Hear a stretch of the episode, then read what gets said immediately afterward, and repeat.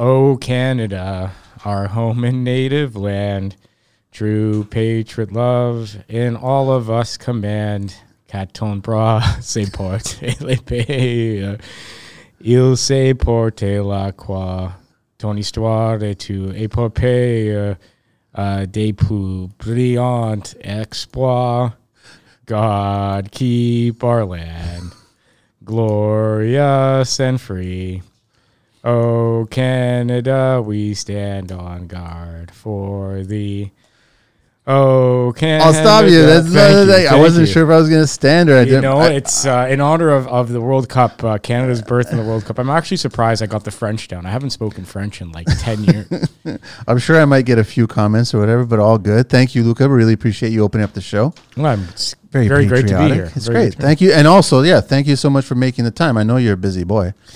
You know what? Uh, it's always great to get out of the city and do things that uh, promote uh, the home building industry and talk about uh, construction and housing. And, you know, I guess today's Monday, so on a Monday afternoon to drive out to the beautiful city of Oakville is always uh, always a pleasure. And sit down and talk. And, and we have a nice show here that we have a lot of passionate people that listen to it. And they love construction, they love what they do. So we've got a lot to talk about. There's Yeah. uh, quite a bit. I, as I mentioned before, the mic started rolling. There's some questions that have come in. I've got some texts that came in, and, and we'll just ramble on and we'll talk. We'll talk. I know you just took over the position recently, right? Started in May. In May. So about six or seven months now. So still training wheels on there. Still got my training wheels on, but uh, I feel like I got them kicked off over the past two weeks. A lot of stuff happening. There's uh, been a lot of interesting in the industry with the government, Yeah, yeah. a lot of things. So okay, all right. So Luca Bucci. Bucci. Bucci is here. So Ontario Home Builders Association. You're the CEO, three years, but then we'll elaborate on that whole experience there. Website is www.ohba.ca. His email is L Bucci. It's spelled B U C C I. Non-Italians out there uh, at ohba.ca. And then on Instagram, you guys are on Instagram, LinkedIn, Twitter, Facebook, and it's on Instagram. It's Ontario HBA. And if you just type in Ontario Home Builders Association. you you'll to find, it, no problem. yeah. That's it. And you got some notes here. I don't know. I'll get to these. What is it like? Spend what most of my career in politics. Okay, that's a good thing or a bad thing. Um, it depends on who you ask. I mean, this is why I look like I'm 45 years old when I'm really only 34. You're Uh, 34. 34. Wow, yeah, man. I know. Okay. You wouldn't look at you wouldn't you wouldn't. It doesn't look that way. Is does it? politics? That's what it does. Yeah, it's a grind. So it's stress and politics. That's what makes you it's, age. It's it's stress. It's the pace. You uh, you spend most of your time eating uh, garbage food.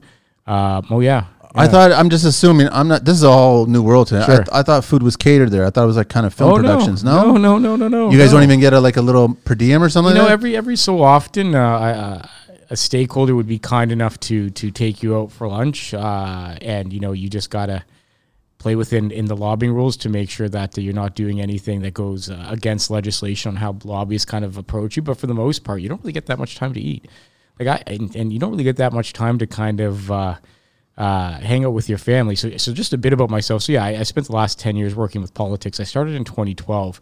Um, worked for a gentleman by the name of Tim Hudak. I don't know if you remember that name. Yeah, yeah. I remember that name. He's currently the CEO at the Ontario Real Estate uh, yeah. Association.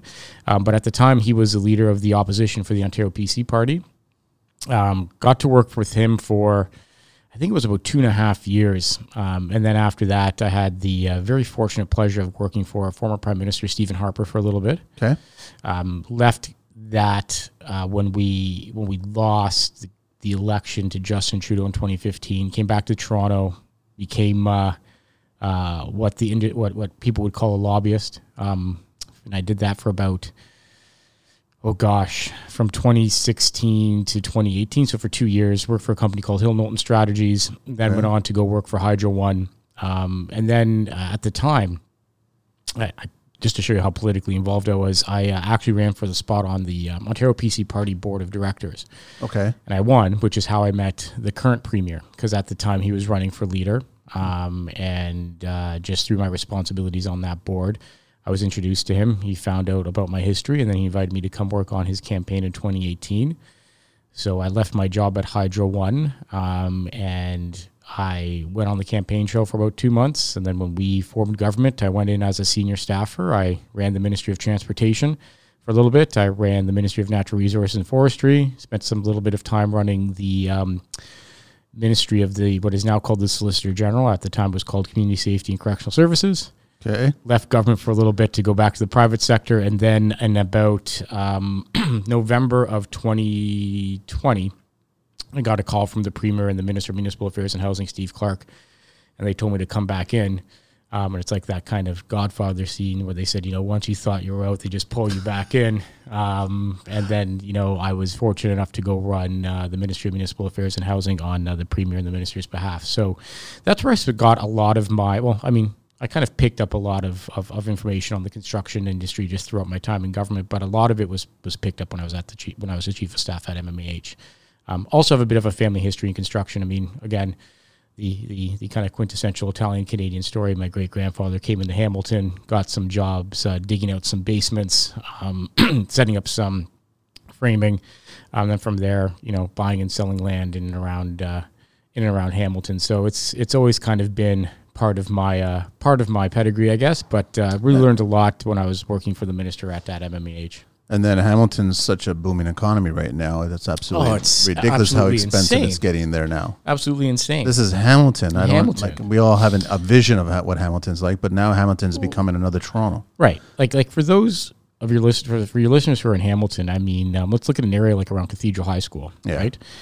Um, I remember when I was a kid, uh, homes in that area were going anywhere between like maybe seventy five thousand dollars. I was about to say the cost of a car today, basically. yeah, yeah, exactly. Yeah. Um, my brother just bought a house around the corner from Cathedral High School. You know how much he paid for it? Are we half a million or more? Close to a million dollars. A million dollars now in Close to a million dollars in Hamilton. And that's in that like in like now that's that's kind of getting to what we define as affordable because you go out into Ancaster, you're looking at a million and a half. So how do we deal with this, Luca? Because we got a lot of questions, and I know that there's a lot of crossover here between you and, uh, I mean, political, right? So Yeah. you, you, how connected are you? Is your body connected to theirs? Is like, That's our that's our primary um, area of focus as an association, right? Okay. Like our, our our main mandate is to represent the interests of our members uh, with government and try to influence policy that makes it easier to build homes. Okay, Um, and we've been lucky that in the past uh, six years, or no, sorry, about five years now, with this this provincial PC government, um, we've been able to make some significant uh, inroads on policies that allow our members to build homes and build homes more quickly. Right. So, um, and and why that's important because right now, what you're seeing in the housing market is is a result of, you know. 10 to 15 years of policies being put into place that restricted growth and restricted development. I mean, these are very environmentally focused policies, and you know we always need to have a mind on how we build things sustainably because you know we can't we only have one planet and you can't just pave all over it. But you know a lot of the la- a lot of the policies that came to to to to I guess define the home building industries under the previous government were a bit more restrictive, and it created a situation where you know we weren't able to get um, the amount of homes that we needed online to meet the demand, right? So it was kind of like the policy framework allowed so many homes to be built a year, but with immigration, with people kind of coming of age, getting into the market, um, with increases of demand being placed on more of the concept of, of, of you know housing as an economy and the, in the kind of aspect of flipping homes and renovating homes. I mean, the demand for homes got just so high um, and our ability to build them because the policy was restrictive became so hard that you know we're getting to a situation now where the market can demand anywhere between a million and a million and a half dollars per home in Hamilton. it is important to like. We know that there's a housing shortage here, but I just feel that there's a bigger shortage, and we'll get into it in Sure. depth, right? And that's a labor shortage. Huge labor shortage. So I know that, and I've got stats here, and we're going to talk about a bunch of stuff. But I mean, I know you say it's important, but is it a good or a bad thing? Because I get that you know we we you guys are trying to streamline the process to actually get a home built and keep moving in and growing that segment. But if we get rid of too many things that are making homes good, what happens at that point? Yeah, I, I don't think a lot of the issues are around. Um, so so so there's in my mind there's a number of different things that that dictate how you build a home, right? So there is the actual, you know, development piece, like what you can build, when you can build it, how fast is it to get it online, and then there's the building code piece, like how do you actually build the physical home? Yeah. There's a lot of work being done on the building code piece that ensures that homes are being built in a way that's safe, right? And there's a lot of work being done with the two regulators, uh, Tarion and the HCRA, to ensure that the way that you build the home is safe. And if it's not safe, you have a path to, I guess, for lack of a better term, demand proper recourse from the builder. what we are focusing on is that other part, like like you know that that development part, like where can you build it, how fast can you build it, that kind of thing. And and you know, prior to this government, there's been about 15 years of policy decisions that have made that piece very very burdensome with with red tape. Um, the amount of studies that are required have increased exponentially. Um, I heard a story uh, the other day where one of our members was trying to build something in Markham, and they got plan approval in 2006. Now this is almost how, what's my math? 2000, 2022 take away to 2006 is about what 17, 16, 17 years. 16, yeah, yeah. 16 years. They're still trying to build out pieces of that development. What's after it's been the what's the years block? Where's the roadblock? permitting uh, pulling permits from municipalities is a big one um, and just kind of navigating through the political process on the municipal level because a lot of these decisions of development are being brought to councils municipal city councils that are very politicized and influenced by um, in vogue uh, political entities so you heard about this concept called nimbyism Yeah. out in my backyard a lot of times neighborhood associations and groups will try to block developments just because they don't want to have increased density or, or an increased kind of housing capacity within their neighborhood because they like the way that it looks, they like the way that it feels. And the only person that loses out on that is the person who's trying to get into the market, right? Because it restricts their ability to participate in the housing market in that area. But is there, uh, for lack of a better word, is there a homing privilege situation here? I can think of one thing right off the bat. I mean, I was invited to a lunch meeting at uh, Yonge and. Uh, I'm trying to think of uh, where Terroni's is, where the LCBO. Uh, Oh, Summerhill, Yonge and Summerhill. Summerhill, exactly there. And I was walking around, and I'm like, "What's with the hole in the ground?" Yeah. I don't remember this hole in the ground here before. What's going on? And then I go, "Oh, there's an interesting story here." So now they're building a ten or eleven floor structure that's going to block the view of the clock That's right. tower. It got approved. Mhm. So there's a little bit of privilege building approval there. But then we're getting stuck in a residential. and We're trying to like this person that you know that's a member Mm. of the of the association. There's a little bit of privilege going on there, and I know there's some political. Someone is married. There's a there's yeah. You know what I mean? So so there's there's a benefit to people who are currently in the market um, because they're able to draw off the equity of their existing home asset, Yeah. perhaps purchase new homes. Um, there are some instances where uh, you know people trying to build may have a bit more of a sophisticated government relations kind of uh, approach, and they're therefore they're able to kind of move decisions through the municipal processes a bit more quickly. Um, but then there's the other side of privilege, right? Uh, let's take the example that you just used. You know, the hole in the ground because they're going to block a clock. In some cases, the people who are currently living in that area, and you know, it's a nice area, um, probably have to make close to a, a million dollars to live there. Um, who more. will, yeah, if not more Yeah. um, who will try to manipulate the political process to block that development, right? Because they enjoy the privilege of living in that area and they like to look at their clock and, you know, they like to maintain the character of uh, the neighborhood, um, which is, you know, their prerogative. But what it actually will do in the long run is it restricts our ability or, or the province's ability to bring more housing supply online. And then it just further perpetuates this supply issue, right? And those of us who have a, How did we get to this issue? What are your thoughts on how we got to this issue? the supply issue. Yeah. Um, 15 years of, of policy decisions that focused on restricting growth rather than encouraging growth. Um, and So supply demand basically. supply demand. Yep. I, and, you know, I think in that period of time, um, when these policies were starting to be put into place in the previous government, there wasn't the foresight of how things like immigration would change, um, how things like a global pandemic would influence, you know, people's desire to live in a home that has a bit more space.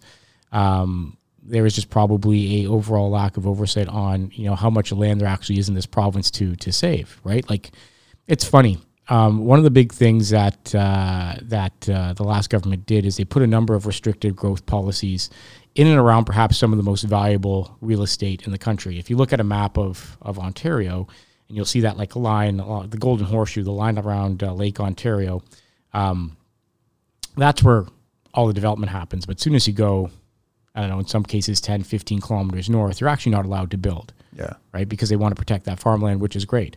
Um, but you know, Eventually you have to build. eventually you have to build because this is this is this is when people come to Canada, they're coming to Ontario, right? The majority of them are coming to Yeah, Ontario. the majority of the co- the country is here. Exactly. And and on top of that, the majority of the people who are coming to Ontario want to reside within that Golden Horseshoe area because of the accesses to resources and amenities, right? And then you have this weird kind of policy apparatus where you're only allowed to build within so many kilometers of that shoreline, and then anything above and beyond that, like it's it has a lot of restrictions, and you can't really build there because of you know environmental protections or, or protecting farmland, which I guess is fine. But there are some cases where the land that they're protecting isn't really being used for farming. It's the land that they're protecting isn't necessarily being preserved. Uh, it doesn't necessarily have um, an environmental component that needs to be reserved. In some cases, these were arbitrary lines drawn by political decision makers that restrict growth.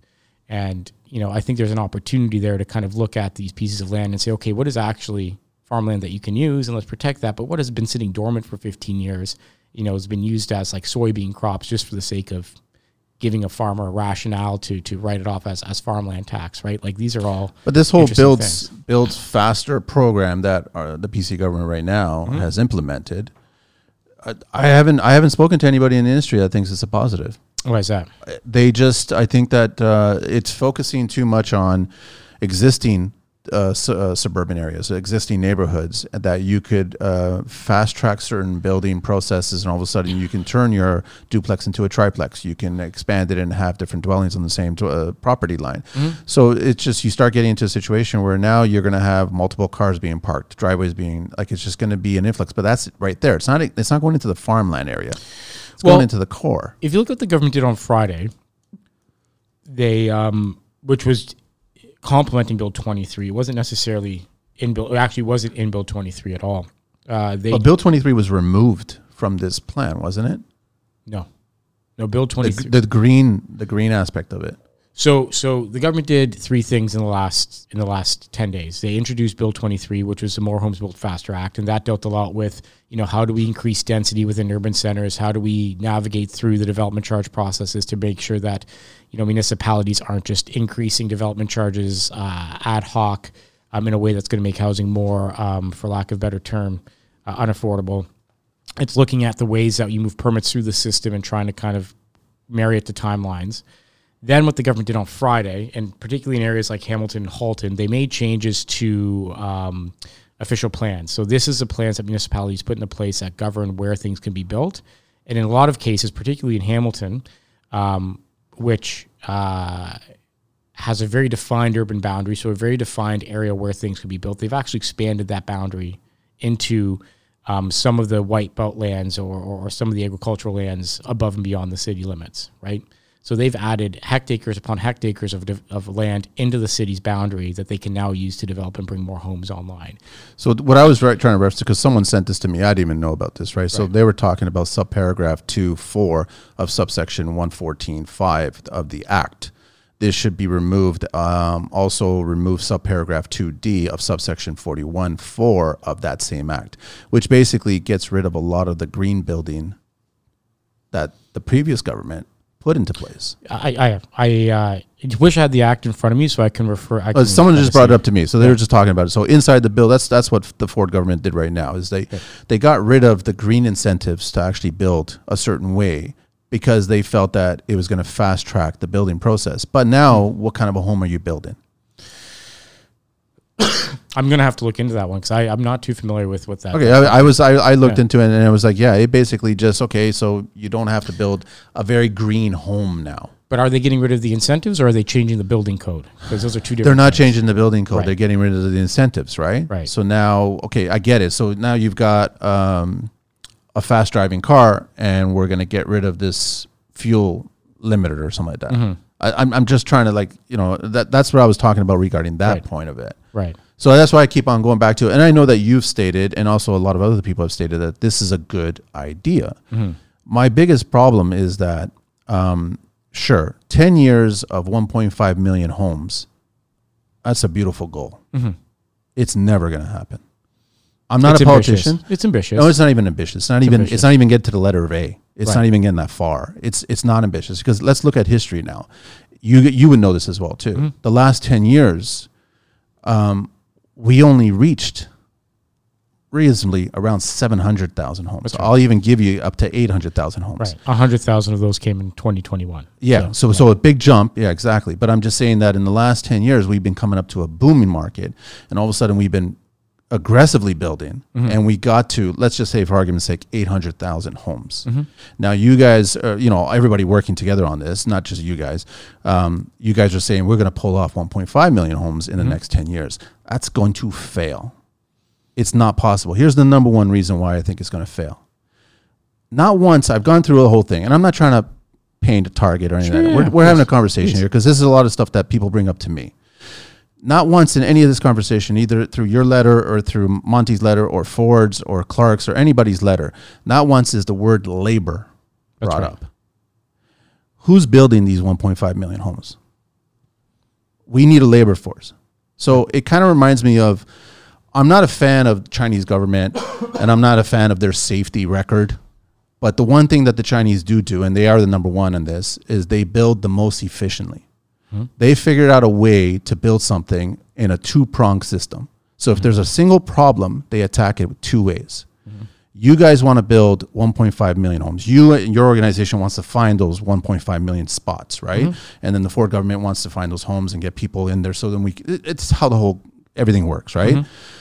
But at the same time, you're saying we need to build and streamline and get these permits and get all this stuff going. We need 1.5 million laborers. And now here's the other thing is that recently I had tools in the trade in here and we were talking and they're like, if someone goes into this business now in construction, doesn't matter what trade it is, right? If they come into this business now, they're not ready to be profitable for any business owner um, for another four or five years. Right. So we have a 10 year period. We're looking at making 1.5 million homes. We have a labor shortage. We don't have enough. Even if we have an influx of so many of them coming in right now, it's still going to take four or five years to get them to a point where they're usable. That's if they stay. Mm-hmm. So I think the same thing is, and I think what, and I'm not a politician, I'm just saying that if you announce this build faster program mm-hmm. and you start implementing this and you're trying to streamline everything, there should have been a conversation about labor. Mm. There should have been a way to talk about how do we get the people in this industry to build those homes because we need those people. There's far many more tradespeople leaving the industry than coming into the industry. And and and you know, even though the labor piece hasn't had a lot of profile, I still think that the government is doing some interesting work to encourage uh, encourage people who have uh, skill sets, particularly in the trades that require that we required that are required rather to build homes, um, and making it easier for them to come into the country, get certified. Are they? I think so.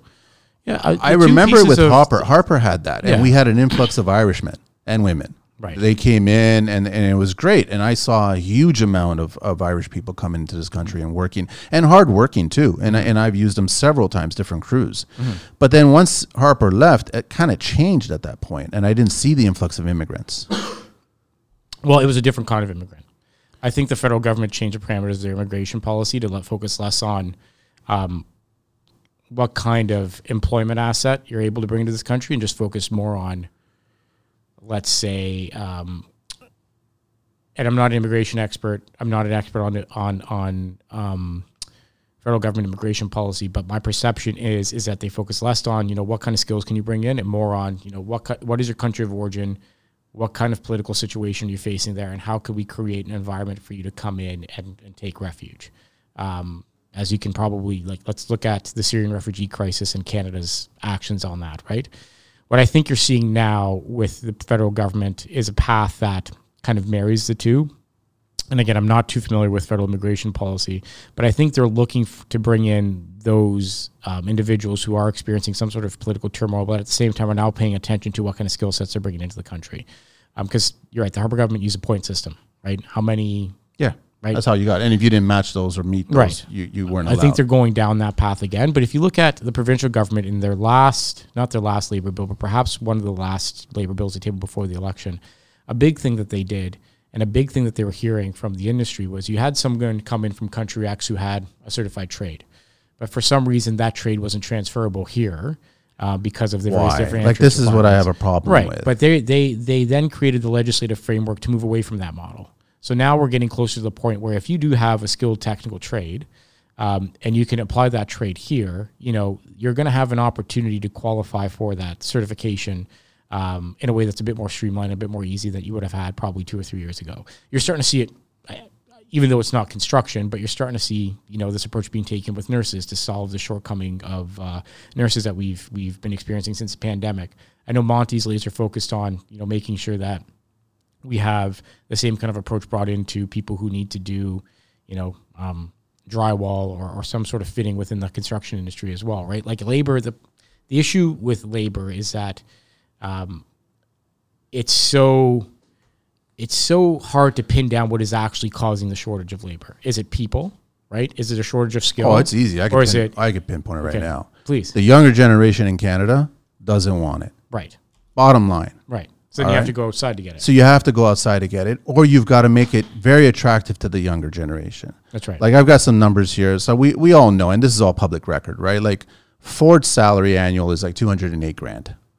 Monte's is somewhere around 100 and some 70 something, whatever mm-hmm. like that. His, his inspectors start at around 130 and they go up as, high as 150. Mm-hmm. Can you tell me what a typical GC in Ontario makes annually? Me personally, I can't. 56,000 mm-hmm. average.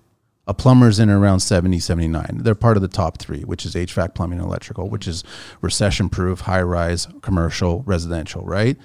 So you've got these trades that are making half, if not a quarter, of what the political people that are changing the landscape are making.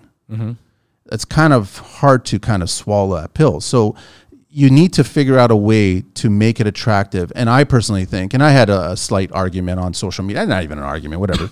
Someone left a message on a comment of, of a post that I did where they said he was too expensive. Mm. His his quote, his everything was too expensive, and and I have always said that I'm sorry, but what trades charge and what contractors charge is well below what they should be charging. But then you've got the underground economy. I still honestly believe that getting rid of or adding the HST and GST and putting all that whole stuff together that created the underground economy right? So that's a whole other, and that's been going on for the while. That, that's why uh, legitimate tradespeople and businesses, they have all their proper insurances. They're all certified. They have, and they keep on certifying themselves, and they have the prop, they have the proper bathroom. Like there's a whole bunch of talk going on right now because of females in construction. And, and first of all, I've never ordered a single toilet that's a typical one. You know the Johnny on Spot one, right? So it's a, mm-hmm. basically you have a tight knit urinal, tight knit toilet, and that's it. And then it became an argument about napkin dispensers and things like that. I've always war- ordered the larger one that has more room. And I did that because guess what? Manny, the GC, was always using the toilet, and I, I got tired of rubbing my elbows on the sides of the walls. Right. I wanted space and I wanted Right. heat. So I would spend the extra money, which was twice the price, and I would do that. And the guys were very appreciative of that. Mm-hmm. So it- it's just, it costs to build. And I think that we are having a hard time constantly fighting to get what we do get, but it's still well below the means of what we should be getting. Right. So So why would a kid come into this industry knowing that if I'm going to be a GC, I'm only going to make 56k? That's a good point. And and the way that I interpret your point is there are so many pressures, financial pressures that are going into if you just look at home building, so many different financial pressures that are going to home building, right? So that you have your land carrying costs, right? You have your supply costs, you have your costs that are associated with government fees, which is 25% of the cost of your total home, right? Um, and then you have labor, right? And then here is the price that the market is going to dictate how you can sell a home. So, so you know, if you're only going to be able to sell a home for, let's just use a nice round number, a million bucks, right? And your land costs are going up because there's a supply shortage, and when people get into a supply shortage, price of land gets crazy. Yeah. So that's eating into your million dollars. You have escalating government fees, right?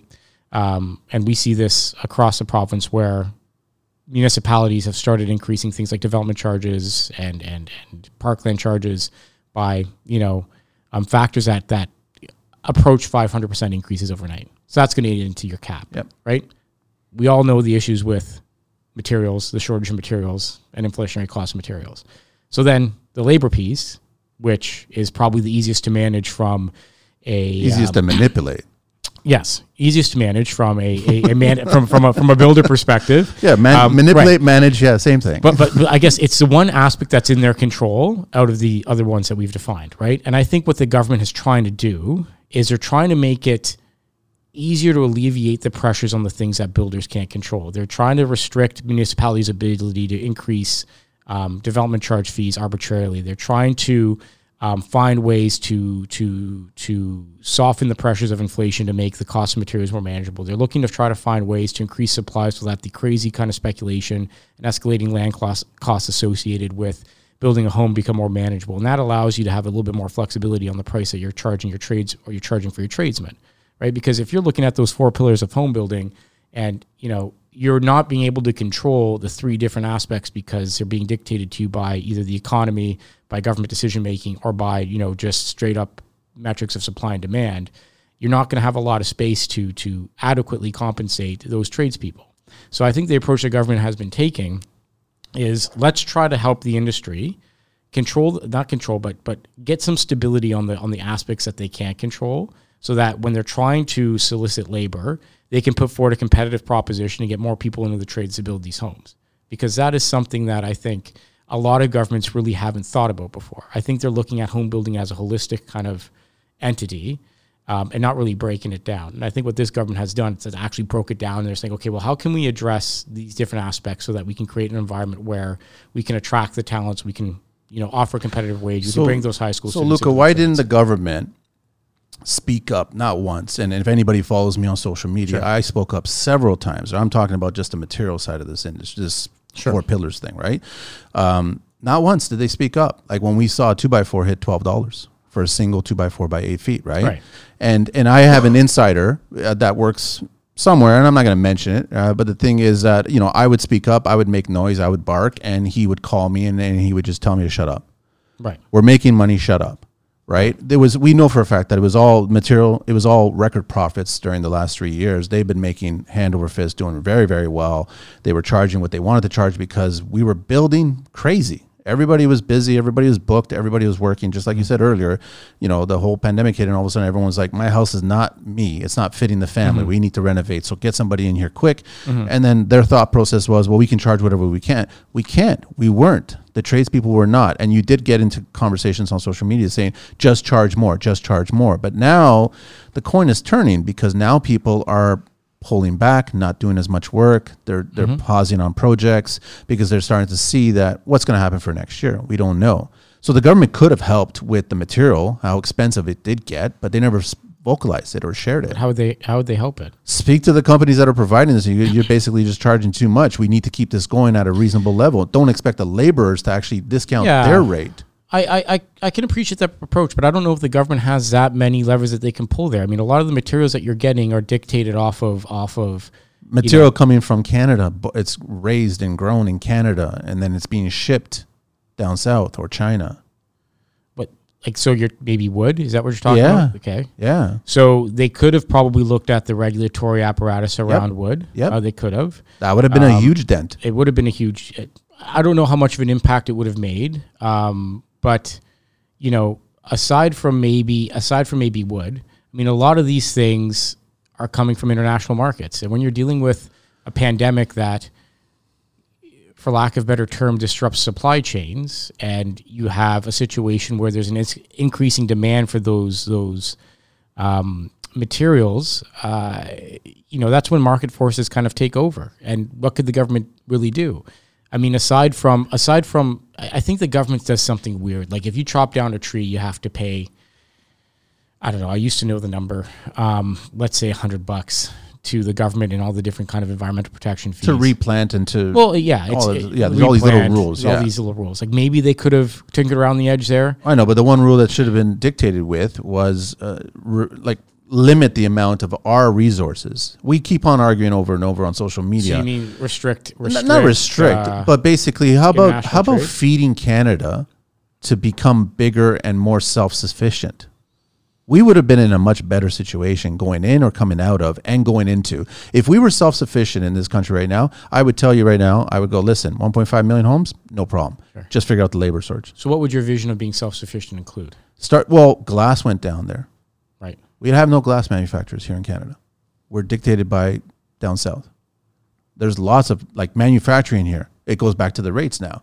We can't pay the rates that people are asking for, so they go elsewhere and they pay those rates that are far less. So now we're manufacturing there and then it ships. Like I know the wood behind you there. Mm-hmm. That wood behind you is from here, mm-hmm. shipped to Estonia, and then shipped back here, It's sold. And mm-hmm. that's still cheaper than to actually set it up here and make it here. Why Right. can't we figure out ways to set it up and make it here? But where would you think? Why would you think the? Um, so you, you hit on a good point. The reason they do that is because it ultimately brings out a, a more cost-effective product, which then you can offer to the consumer at a lower price point.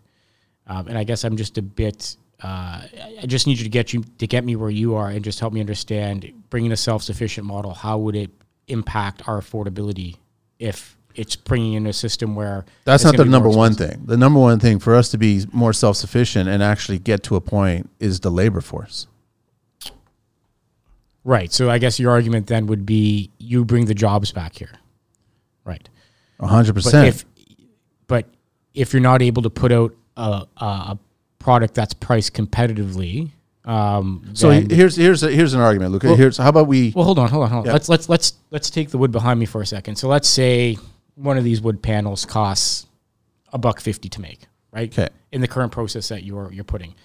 Um, whoever manufactures wood panels obviously has a lot of smart people working for them. And they can obviously, okay, well, you know what? We can put out a more competitive product and we can maximize employability here in Canada if we go through this process. If we're going to bring it back and it's going to cost us, let's just say $2 to bring in those jobs, right? But at, at, at $2, I can only sell it to a fraction of, of my consumer base.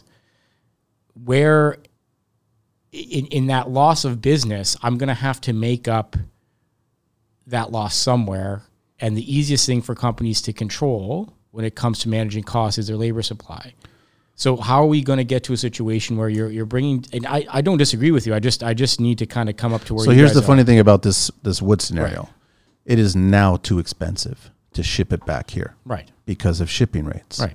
So our companies now starting to look at ways that they can manufacture. This No, you got companies now not selling the product anymore. So now the product has become extinct in Canada because it's too expensive to come to Canada now. right, We've priced it out. Right. So then there's a market opportunity for someone to come in. Well, we could exactly, and I think there is actually that's what's going Right. on. Is a, a competitor is making the process that's involved in that particular wood, and they're trying to set it up Right. here, Right. Because it actually, if you start setting it up here, it becomes more cost effective now, based on how expensive the shipping is to right. get it back here. And that's the beautiful thing about the private sector, right? Is that individuals are making these decisions free of government interference. It's when you start bringing in government interference and saying, well, you know what, if you wanted to start this business up again, we're going to have to regulate you doing X, Y, and Z. Those regulations come with a cost. And then that now that product becomes even more extinct because they can't offer it at a competitive advantage. And I guess what I'm trying to say is to go back to your original point, why didn't the government stand up and say something? Is because more often than not, when the government gets involved in supply chains and when the government gets involved in you know the manufacturing of goods, it typically results in a product that costs more, right? Because the government intervention has a It, price. it does, but Right. there's a lot of tradespeople that will buy swag for themselves that's made here in Canada, even though it costs more. Sure. That you go back to being proud. Yeah, you, you got like 100%. th- what I've met in all the thousands of tradespeople that I've spoken to through social media that I've met or what have you or bumped into. That pride factor is a huge factor. They, and, and and I think that there's a lot of clients out there that would actually pay that dollar value for that pride, knowing that I agree. that material, everything else, like that that job, their scope, supply, everything, Canadian, Canadian, Canadian, Canadian. And, and this is why, you know, if you saw in the pandemic, the government started making these made in Ontario stickers for the manufacturing industry to put on their product, right? That was the government's opportunity to stand up and say, why aren't you buying made in Ontario products? Like, I mean, it, it was probably not as broad as it could be, but you're right. That is the but they're doing it and they're shipping the material down south or across. It's not the government doing that. People are making the business decision. Yeah, the business bit, of course. But if we make it okay, so I mean, why isn't that Joe tradesperson? Right. All right, because Joe could be a female name as well too, right? Joey could be. Yes. Yes. So why isn't the government coming and and we've had a lot of people tell us that you want more tradespeople in this industry, you have to educate them. You got to get them on our job site. I've spoken to thousands of tradespeople out there. Um, they would embrace that. They would bring them on their job site and they would be their apprentice. They would uh, get modify the rules of apprenticeships, modify all these little rules regarding how they can get their training, but then incentivize the business owner. I'm going to take on a kid, two kids, three kids, six kids, whatever. Eight is enough. I don't care. It doesn't matter, right? But I'm going to train them. I'm going to, they're sponges and I'm going to get them on my job site. I'm going to, and I'm talking about just all custom rentals uh, because I'm thinking like, listen, I don't know how you guys are talking in, in politics, whatever, but is the recession going to happen next year? Is that, is that where it's looming? Is that where it's going to happen or whatever? You can share on that. But I don't think it's going to hit high rise. I don't think it's going to hit commercial. I think the the work that's going to be going. You've seen some subdivisions already put a halt on certain sections of the subdivision work, mm-hmm. but it's going to destroy me and every other custom home builder. Mm-hmm. It will destroy them because that'll be put on hold. And then all of a sudden, if, if you had governments helping these businesses and bring in more kids, guess what? Bring in 12 kids. I'll train them, teach them. Four or five years, they're ready to go. They might even go on their own. They might be a site super, a four person, whatever, all that stuff. We have a workforce now to build these homes. But none of that's happening though. So, so are you saying that the government is not encouraging people to come in and work with um, certified tradespeople to learn the craft, or you're saying that they're not subsidizing them? I'm not subsidizing it. Right, right. I mean, that's And I think they should. and I got to I got to look into that. My understanding is that there was some sort of Do you, government thi- do you think that'll work? If I'm a regular business owner, I'm a contractor, I do one or two homes a year, I've got subs, I've got two or three employees, and I want to say, listen, I'll take five kids, but I want the government to help me with this. right? Will that work? Will that work? Well, didn't we have like the OYAP program that had a similar model? Oh, yap's before? a joke. I'm OYAP's sorry a to say. joke? Oh, oh, So, oh, so, so, again, bring me to where you are. Why, okay, why is so OYAP a OYAP joke? is a joke, and the reason I say it's a joke is because of the the turnout. right, What they turn out for what they get. right, are two completely different numbers. Right. So the amount of money and effort and spent that on, on this kid to come into the workforce is a fraction of what they're getting. Like Right. it just it doesn't make any sense. So then I've always joked over and over, just get the kids and plant them on our job site. Right. Sure, it's illegal. You know, I mean, kid can get hurt, but you're in construction. There's rules. We pay attention to rules. Uh, we, you know, we've been in this business a long time, and sure, you can get hurt, but that you can get hurt crossing the street. You know what I mean? So it's it, it, construction is one thing or another, but the government should start subsidizing. You know, us they should be doing it. So, so I don't disagree, but the one thing I would suggest is, um, and this is something as an industry we need to pay a bit more attention to. Um, and now that we've kind of got through this piece of legislation, we have an opportunity to redefine what our advocacy efforts is. We have to be careful about what we're asking the government to do. What I mean by that is, do we want to get into a situation where the government's putting another OYAP in place, or do we want them to actually put an effective program in place? I don't want another. Oh yeah, Right. So this is this is the thing. So is there a role for if your if your question is is there a role for government? Of course. I mean, you can make an argument there's always a role for government to come in, but as soon as you start talking about subsidizing trades, the bureau the, the, this is I'm going to take off my OHBA hat for Sure. a second. I'm going to put in my Sure. Luca Bucci's a political ideologue uh, hat for another second. Um, when you get the government to kind of get involved, right? The solution that you're going to put forward, particularly when it comes to um, grants, and and KPIs attached to that attached to that grant. A lot of that is a lot of that output is going to be absorbed by the bureaucratic process that takes place to get to that desired outcome. So if there was a role for government, the government's going to have to work with people like yourself in the industry to really understand how to effectively um, put together a program so that you're achieving an output that is not just a political talking point, right? But that's what I feel that this whole build more homes. Well, the build the build more homes is looking at the regulatory environment that governs home building free of labor. The government has been very very clear that it's not a solution to labor, right? And it's looking at the different policies that are put in place that get you to the point where you can start putting shovels in the ground, right? It's it's how do it's answering the question, how do I get a piece of land, right? How do I turn that piece of land into a home? And how do I do that in a way, sorry, how do I turn that piece of land into a piece of land that I can build a home on? And how do I do that more quickly? That's what the legislation looks Do you feel that that's going to attract shady builders No, to cut corners, no, speed things up? No. I think it's going to attract a lot more legitimate builders because now they're operating in a process that, or they'll be operating in a process that gets you in a position to build a lot more quickly. Um, the other side of it as well is that the government has put in some pretty significant penalties on builders who are participating in, in, in illegal activities. I think you're going to actually start to see the fees for builders who are not following the rules increase exponentially. You mean fines? Fines. Yes, Okay. thank you. Not fees, fines. That's what they are. All right. Um, I think right now, But who's going to police that now? the HCRA, Okay. uh, the, the new uh, regulatory body that was created by this government three or four, two, three years ago. and and and they have the staff for that. They are currently staffing up to do that. Yes. Yeah. So there, there is going to be a new regulatory regime that focuses on illegal builders or builders who are acting um, unethically and they're going to get penalized for significantly for not following regulated building practices, right? Um, so yeah, it's, it's a bit of give and take. Like the government is looking at the policy approval process, trying to look at ways to to move things more quickly, and at the other hand, they're looking at ways to crack down on illegal builders. Like I think you're going to look at amps, which are the colloquial term that we refer to refer to these fees that we're just talking about. Um, that we used to refer to these fees that we're just talking about. I think right now they're somewhere between like It's like 250k or something for an average home. Uh, depending on the infraction. So like there's it could be a series of infractions. I think each fraction is is, is priced at like 10k, Okay. right? That price is going to go up to probably about 40, 50k an infraction, which is significant, right? All right, look, I, want to just shift gears a tiny bit because I've got some people that sent out some questions and some Please. comments or whatever. So uh, I'll just remind you, it's not me saying these words. Okay, sure. This is Sean. There's nothing, nothing nasty. Uh, Sean Silas or CL. Uh, it's C I Silas. Yeah, Silas. Uh, from uh, Silas Renovations. So he would like to voice his concerns regarding this. It seems the PCs are taking the lazy, convenient route to expedite new home builds instead of actually putting some effort into this serious subject. Convenience has a price, and it's not shown until later on. For example, fast food. McDonald's is king of convenience, and therefore invites the laziness within us to partake. Unlike, unlike fast food restaurants, these fast food homes won't come with health or structural disclaimers. There are no nutritional value warnings.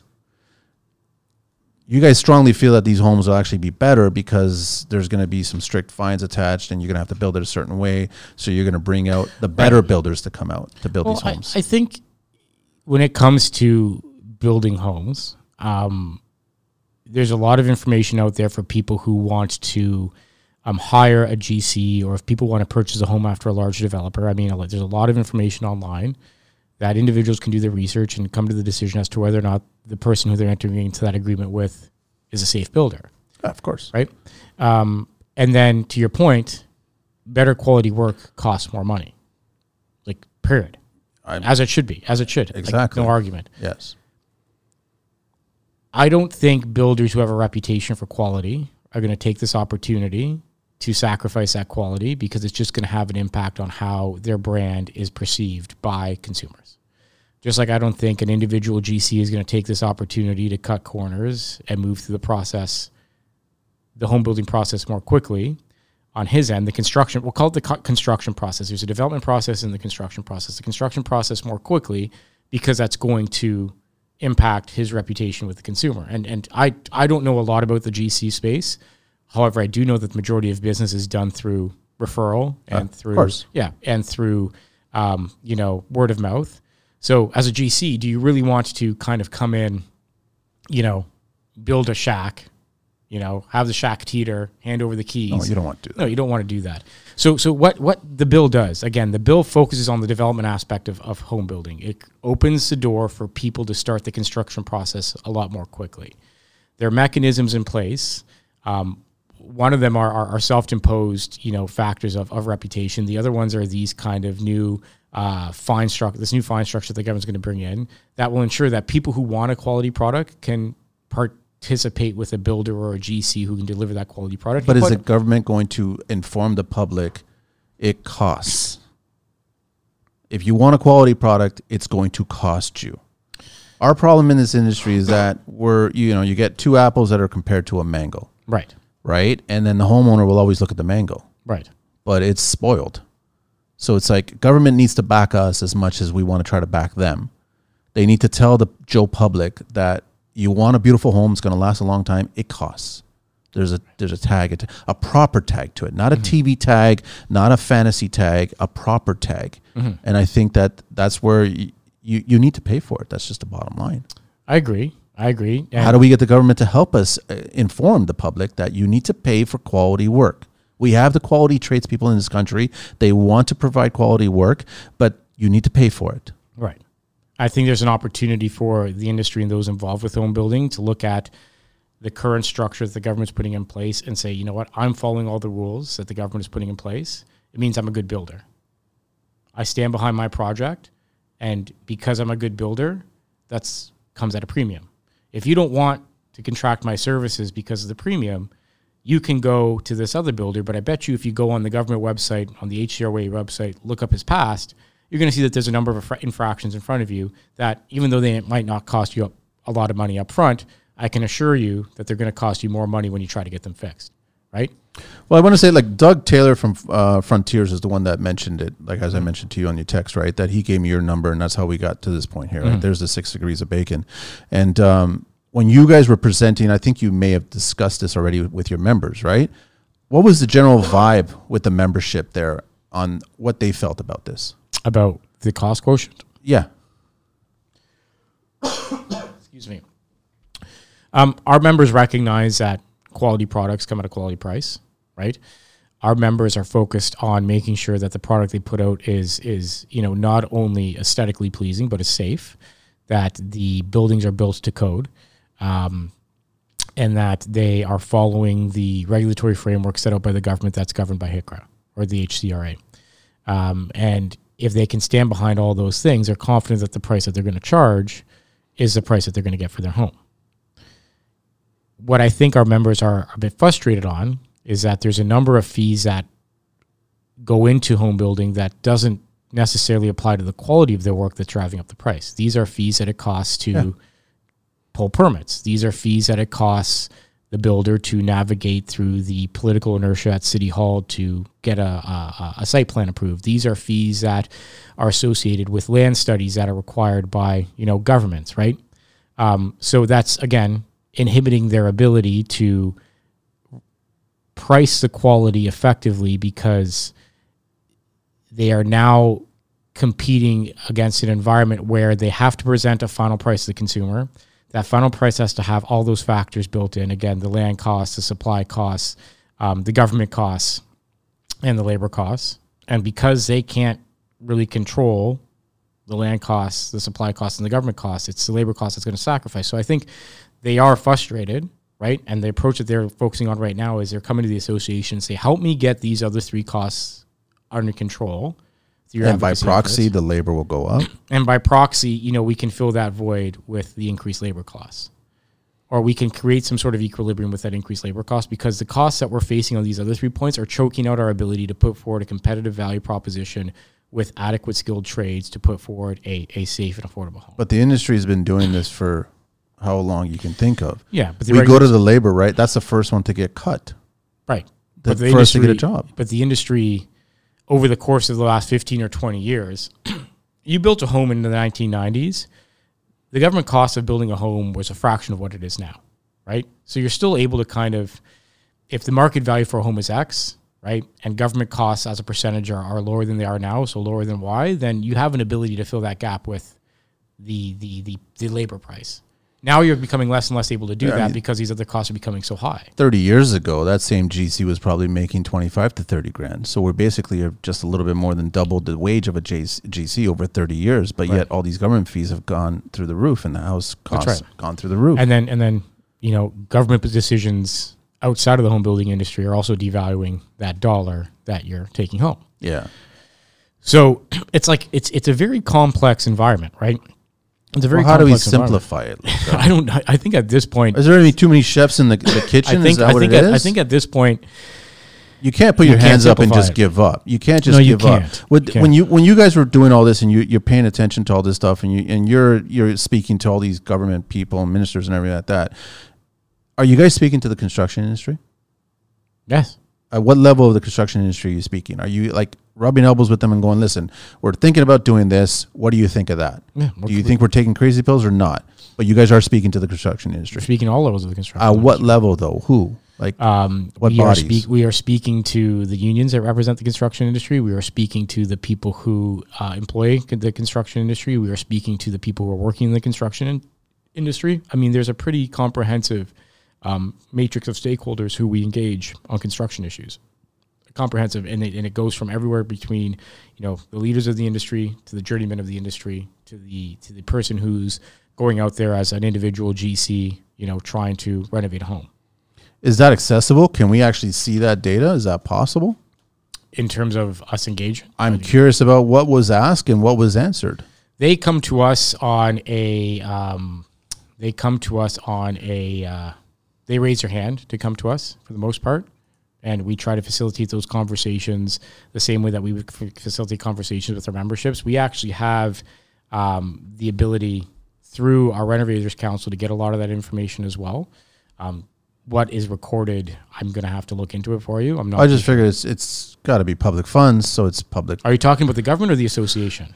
Well, the association and the government. Yeah, so the association, the association is not public funds. The no, okay. So the association is a private entity, and you guys, but you're saying that all this that you just you you're approaching everybody from yes, from the top to the bottom, right? yes. And that's the general consensus that you guys spoke to as low as a journey person Yeah. to to as uh, and even in our association, we have a, a breadth of, of representation from everybody who's involved in the construction process. Like we have, no, I know you guys have a wide range, yeah, That's for sure.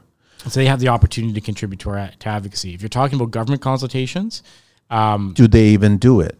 yeah, They do it. they do. They so have, I, have just curious on of- who they speak to. that. It depends on an issue by issues basis. And I know that the records of public of consultation are online and they are public, depending on whatever issue the government's consulting. Um, but I can't speak to how they're managing that at this point in time. I just want another question here is uh, at Radzui. It's spelled R A D Z U I 83. My question for Luca is Does he have any intention to pressure the government to expedite foreign worker visas, essentially removing the red tape and create a streamlined process? We briefly talked about this. Yeah. Ontario is competing globally for the pool of skilled labor, and sadly, they all come here and work illegally. Good luck, Manny, and thanks for being an ambassador of construction. I would never even call myself an ambassador of construction. I'm just a contractor with a big mouth. That's all it is. I think one of the good, one of the more progressive things that the government has done on labor. Again, it came through, and I'm going to have to look up that name of the bill, but it was one of the last two labor bills that came that was tabled before the election. Was looking at ways to to codify, you know, we'll call it um, foreign skill sets in a way that will allow them to work in Canada.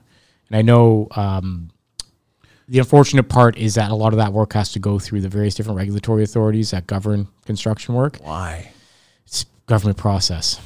And that's something that we can look to change, but that's just the way the system's set up now. But they are taking the first step in that direction. That's something that no government has done before, which I think is a positive step.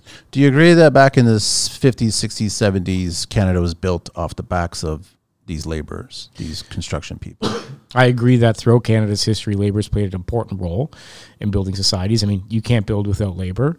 Um, I also recognize that you know the country's a bit different than it was, you know, sixty or seventy years ago.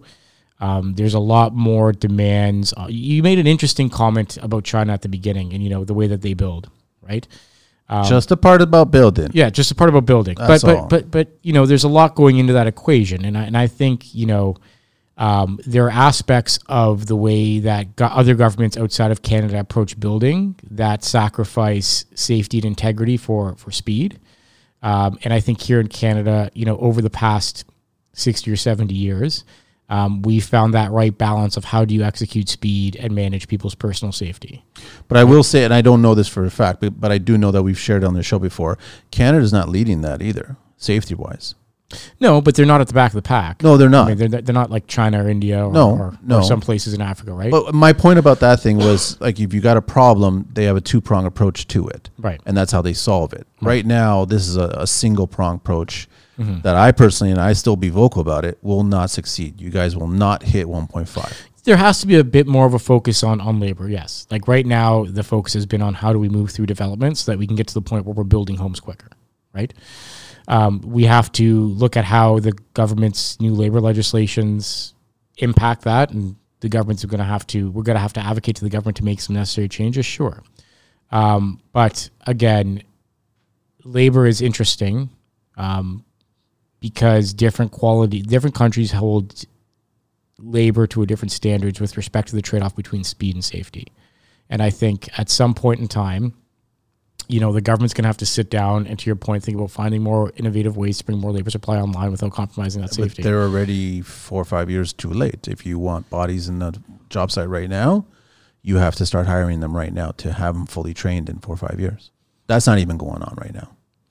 Um, I can't speak to that. No, no, I, I, don't. know, I, can't speak to that. I want to ask you. So, John from McNeil, um, he was asking a question here. Sorry, I'm just going to pull it up. Uh, what steps, if any, are the OHBA going to take to ensure municipal governments know how to properly roll out and enforce this new More Homes Faster program with what appears to be a lack of concern over building codes when looking at efficiency of the new holes proposed by the Ford government? So, Are you guys going to police them too? what do you mean? Are you guys going to watch out? Like watch the builders that are members of you guys? No, we don't have a regulatory capacity. That's You can't do through- that, That's right? done through Tarion. What we can do is advocate um, through the government to ensure that the standards that govern the building of a home through the building code maintain high, uh, maintain their high standards. And right now, the government's going through a comprehensive building code review that we're very engaged in. Um, and our primary focus is, you know, how do we not compromise the the the structural integrity of a home through the building code, but at the same time ensure that we're not over regulating the way that the home is being built, right? Okay. Because there's there's there's an equilibrium there. I mean, like, do we really need to get into a debate over what kind of dowels you use on a staircase, or do we need to focus on you know how do you build a structurally like a, a home that has has good structural integrity? And and what we're trying to focus on is part of the latter question. Like there there there are things that government do with building code that are, you know, in, in, in, in Italian we use the word we use the word fugazi, like just Yeah. smoke and mirrors. Yeah. But how do we really focus on what actually matters to deliver a safe home?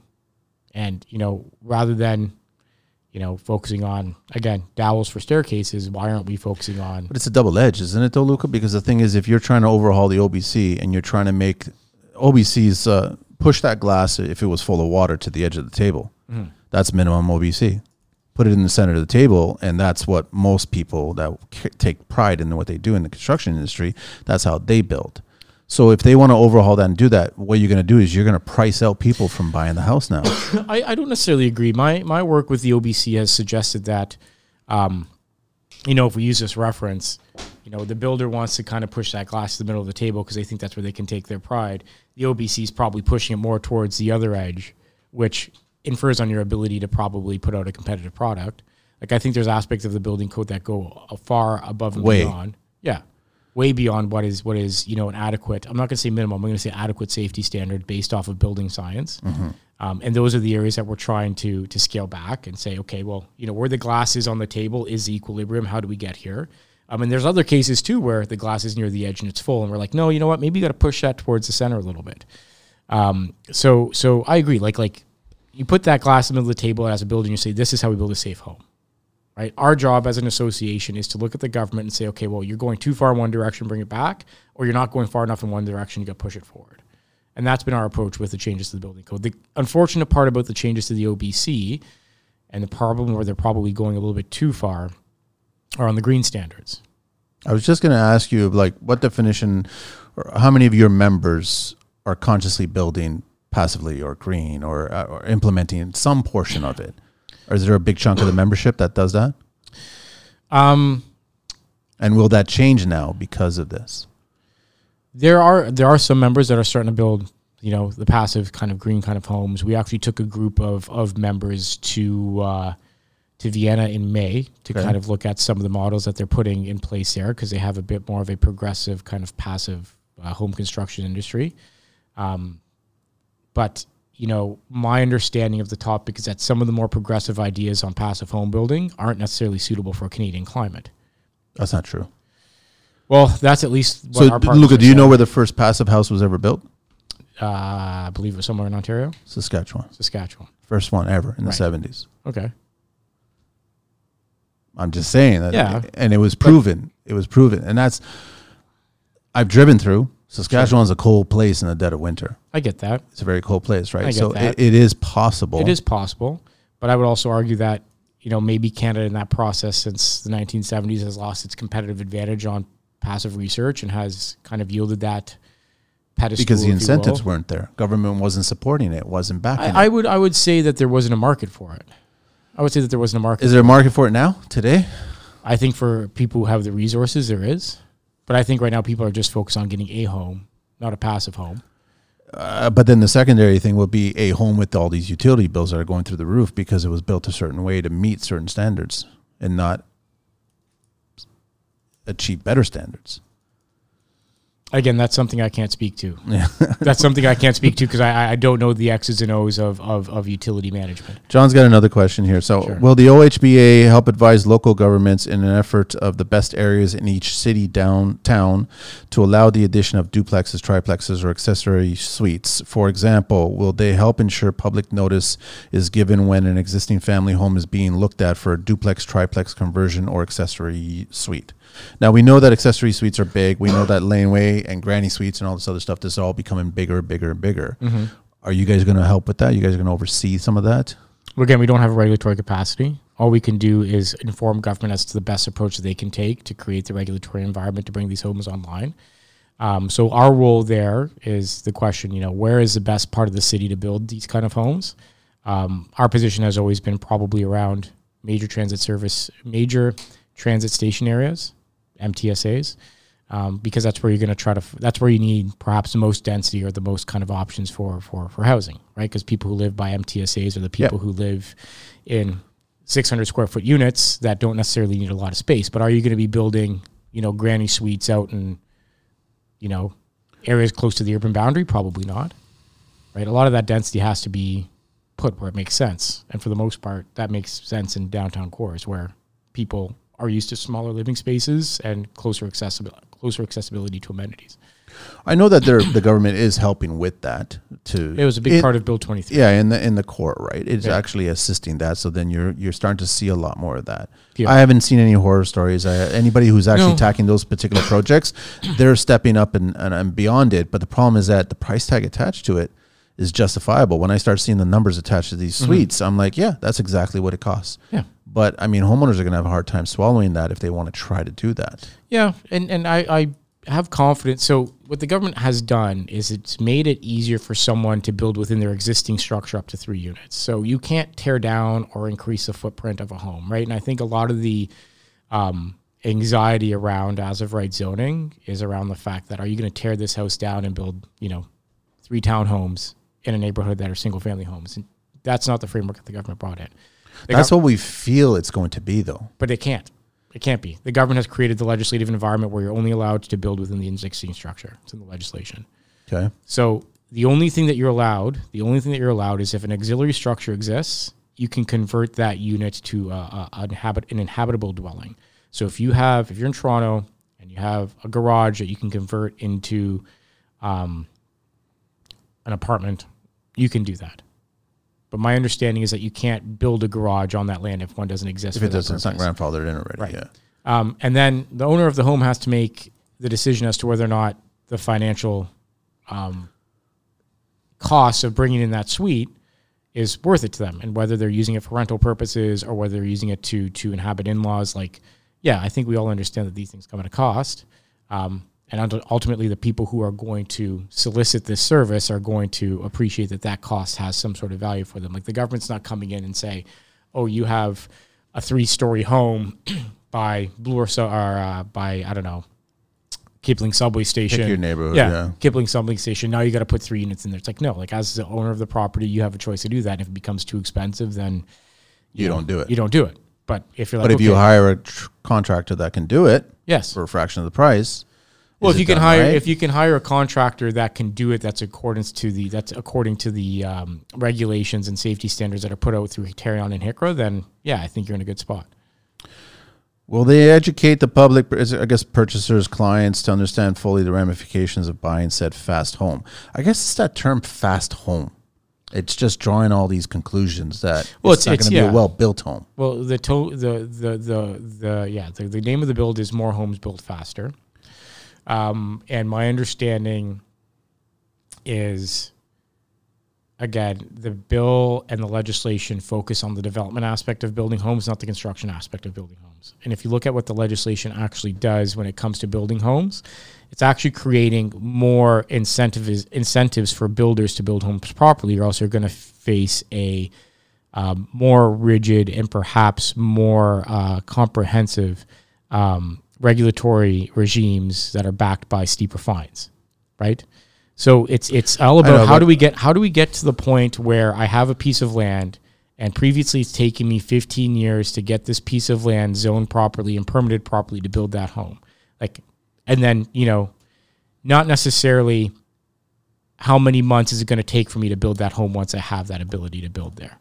So again, it's it's it's it's about the development process of home construction. It's not about the construction process because to your point that you've been making all along, the construction process, you know, there's labor, right? Um, there's the cost of materials. There is, um, excuse me, the uh, the the just The the, permitting, the reliability of, of of of supply, right? Like in supply, I mean material supply. Like these are things that that the bill doesn't speak to, but it's the permitting piece, it's the development piece that has taken a very long time to kind of navigate through. Like we we see development sites in Toronto being stuck in the zoning process for four or five years, right? Like we're not even getting to the point where you can build a home on that site because it's stuck in the zoning process. Now, these are these homes or are these condos? These are towers. These are homes. the government defines a home as an as an inhabitable unit, as does the association. So so you know they're not necessarily single family homes. They could be condos. In some cases, they are single family homes. In some cases, they are townhomes. So some people have the uh, they're nervous about the term gentle density. What exactly does gentle density mean? That's what we were talking about before. The as of right zoning piece. The three units on a, um, the three units to build, you know, granny suites or to take advantage of the. So would you want gentle density in your entire street where you're living right now? Well, the way that the government has set it up is that you can't change the structure of the home with respect to you. You can't build onto the, the you can't increase the home's footprint on the land. Yeah, you can only go Right. up or whatever. Yeah. okay. And if, if it means that someone in my neighborhood wants to section off their basement and rent it out, like so be it. If it means that someone wants to turn their laneway garage into a home, then so You're- be it. everybody, you're totally fine with it. Everything's Totally cool. Everything's so cool. the extra cars and the extra gentle density. Um, the extra cars, I mean, I'm not sure. I, I can't speak to whether or not the people who are getting targeted with these these these units are going to bring cars, but I I don't know. Does the province allow the municipalities to locally override their legislation? They can't. They can't, right? Because municipalities are are entities of the province. Municipalities are born through provincial legislation, so they can't override provincial legislation. Lastly, did I read it correctly that they're tearing down the red tape to allow multi units to be built in on private properties? They're planning zoning restructuring to densely packed as many people as possible, if so, that people can have a roof over their head. That's basically what this whole bill is doing. Uh, that's again the as of right zoning piece. Being Yeah. able to build three units within an existing structure to increase, you know, the inhabitable units in that home. So, Luca, what happens if we don't achieve the 1.5 million homes in 10 years? What happens if this doesn't work? Is that not a question that's asked? I, I, I it's we're asked that in construction all the time. When we're still building something, it doesn't work out, then the GC or whoever the trade is, well, we have to redo it. We have to fix it. We have to make it right. We have So, to do all kinds of stuff. if you were going to ask me two weeks ago, what happens if we can't hit that 1.5 million construction yeah. um, target? I would say, well, it's because the policy framework around how we build homes wasn't working. Um, do I think the solution that the government put through is going to guarantee 1.5 million homes? No, but I think it's a lot better than the policy framework that we had before. Right? Like even even right now, you know, just with their as of right zoning, you can theoretically build three homes where there one, where one existed before quite easily without having to go through So municipal zoning. this was designed because you're looking at how many homes there are in wherever you can build, but you're tripling it, possibly tripling it or something that you have the potential to increase. So now you're basically putting two more roofs over two more people. That's right. That's what you're doing. Mm-hmm. But has anybody looked at what the face of Toronto or even the face of Ontario, all these based on neighborhoods that are close to mass transit, what that's going to look like in the future? What if by just by some miracle, whatever, we do hit 1.5, mm-hmm. and now you've got this hugely densely populated cities, different areas. What's that really going to do for the city? Is that going to be a good thing or a bad thing? I think if cities are serious about tackling the housing crisis and if cities want to get serious about offering a housing option that is attainable and affordable, I think it'll be a good thing. Because right now, the idea around development is if you're not going to build out, you have to build up. And if you're not going to build up, you have to build out. But we're seeing cities across the province doing neither. They're not building up, they're not building out. Can't And- afford either. The question of affordability and what you're able to do, I think, are two different questions because the city doesn't allow the adequate zoning to create the environment where you can build, and whether or not that build is affordable is a question that doesn't even come up yet, right? Like, so you have to answer two questions. You're like, what can I build on this site 1st mm-hmm. And then how much is it going to cost to build that? But we've been struggling with the question of what do we need to build on this site first, right? And that question is, you know, are we going to be building up? Are we going to be building out? And we just haven't achieved the right answer to that question. I think what this gentle density does is starts putting us into a situation where we can maximize the amount of housing options that we're building in that urban core right? So it, it, it answers the questions. Well, you know what? Maybe we can build up just a little bit, but if we're not going to build 30 or 40 stories of condo towers downtown, you know, maybe we build 20 and at, at you know, the expense of that extra 20 stories, we're allowing three units in and around transit stations because that's where people want to live. I saw a meme today, Luca, about how Toronto has the most amount of cranes up in the sky compared to other major, mall, uh, huge cities, right? Mm-hmm. I think there's something like 322 currently going on right now in Toronto. And mm-hmm. like places like New York and LA, they're around 40 or 50. Mm-hmm. Our roadways, our whole, it's not sustainable. You can't build that many towers and still, the car still exists despite what happens, right? The car still exists and you still need to get around, right? Like I remember, I don't know if you remember this. But, oh, actually, you would remember it. If you, how long you've been down at where you're at right now? 16 months. Oh, so you're brand new. So you remember when they did uh, the government did a little study about King Street and why there was so much congestion on Yep. King Street. Yeah. So they assessed everything, and their conclusion was the streetcar Yep. was the reason why there was so much congestion. So what did the government do? Close the streets to cars. Yeah. This is what I don't want to happen with this build faster thing. Yeah, but I think you know it's interesting through through throughout the kind of conversation we've been asking the question, what is the role for government, right? And is the role for government to become more interventionist to promote the ideas of the the industry and the association, or is the role for government to kind of get out of the way of the ideas so you can foster an appropriate area for growth? What I think you're seeing with the streetcar pilot is is what happens when government becomes too interventionist, right? So so what we try to do as an association is if government's going to make a decision on something, the decision has to be how do we limit the amount of government inputs in a process so that we can move along that process more quickly. And I think that's what Bill 23 does. Because you're if, if, if you, you create a process that allows government to intervene more and more along the path, you're just going to get decisions like you've seen on King Street. Like government doesn't It's still going on, by the way. Oh, like Like King pilot. Oh yeah, I, know. like- I walk down King Street every day, every single day. yeah, but try to drive on King Street. I, Try- I try to drive down King Street every day. You can't. you can't. I have to go up Adelaide or across front. No, I get that, but I guess my point is is that this is what happens when you invite government decisions on a, a project that that you know would probably have benefited if we just told government we don't need a solution here and just like like I, I guess the question is- government right now I guess, is I giving guess- us a solution. I guess I guess the question is you know and we're kind of getting into the weeds here. But as a driver, would you prefer to stick it, stay in traffic on King Street or not being able to drive down? King No, I would have dug a tunnel and put that streetcar as a subway, and I would have left the car alone and kept a bike lane. That's that's then guess what? All three modes of transportation work. that's right. I would pay attention to what other bigger cities. We all know there's a joke about our subways. Like that's going on a whole other tangent. But I, this is what my concern about is that sure, it sounds like it's a good idea, but from what I gather from a lot of people in the industry on the custom, right? Like I, I don't really converse that much with a lot of union guys or high rise guys or anything like that, and those- those kinds of tradespeople. But they have the same concerns. They're all concerned that okay, sure, this sounds like it's a good idea, but they don't think it's achievable. And is it going to work, or is it going to attract bad workmanship? Or is I know you, you fines and policing and all that stuff is going to happen, but I mean, I think people if they're living on one street and all of a sudden every one of their neighbors except for them they do this extra building on their property, I don't think they'll be happy with the way their their street looks at that point. Yeah. But Yeah. we need homes. We need homes. We need homes. We need but we need laborers. We need tradespeople. Right. And I, and I think we can take kind of like all the the impacts of the policy decisions that the government is making. Excuse me for one second. Sorry, I got a I developed a bit of a cough over the weekend. No problem. But if we're going to take the approach where we're looking at the decision that the government has made and look at the extremes on both scenarios, you know, they're going to build too much or they're going to build too little. Like we can sit here and we can argue about what the issues are going to be. Like, well, we can probably fill six hours of your show.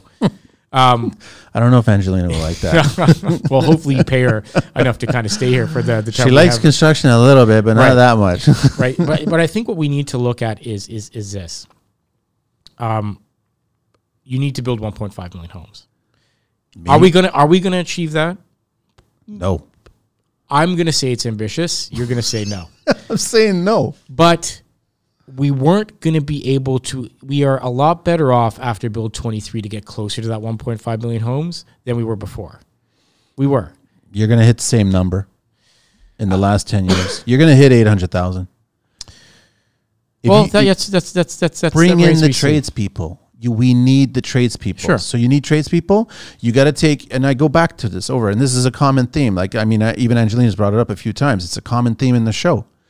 How do we get more young people? Because the truth is that um, the millennials, the you know the Gen Zs are the ones that are listening to this show. They're the ones that are paying attention. That's the bulk of the workforce out there right you know, you got the rare old dogs, the unicorns out there that are in their 60s and 70s and, still swinging a hammer, but they're eventually going to get out. And you got a lot of the younger guys that are in the middle going, I don't know what's going to happen when he leaves because I can't find somebody else to replace him, so he can't go just yet.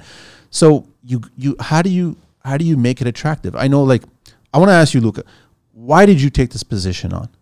why did i take this position on takes a special person to take this position. um i think it takes someone who has a who, who enjoys like who's a bit of a glutton for punishment maybe That's what I Um, mean, a special yeah. person. Yeah. Um, I, listen, it's an interesting time in our industry, and I think the questions that we're asking today are very important questions. And the reason why I took this job is to have the ability to go across the province and talk to people like your listeners and talk to people like you about where we need to plug the holes um, in our advocacy efforts for home building. Because I think right now you have a government that's very receptive to the idea that if you do this, you'll build more homes.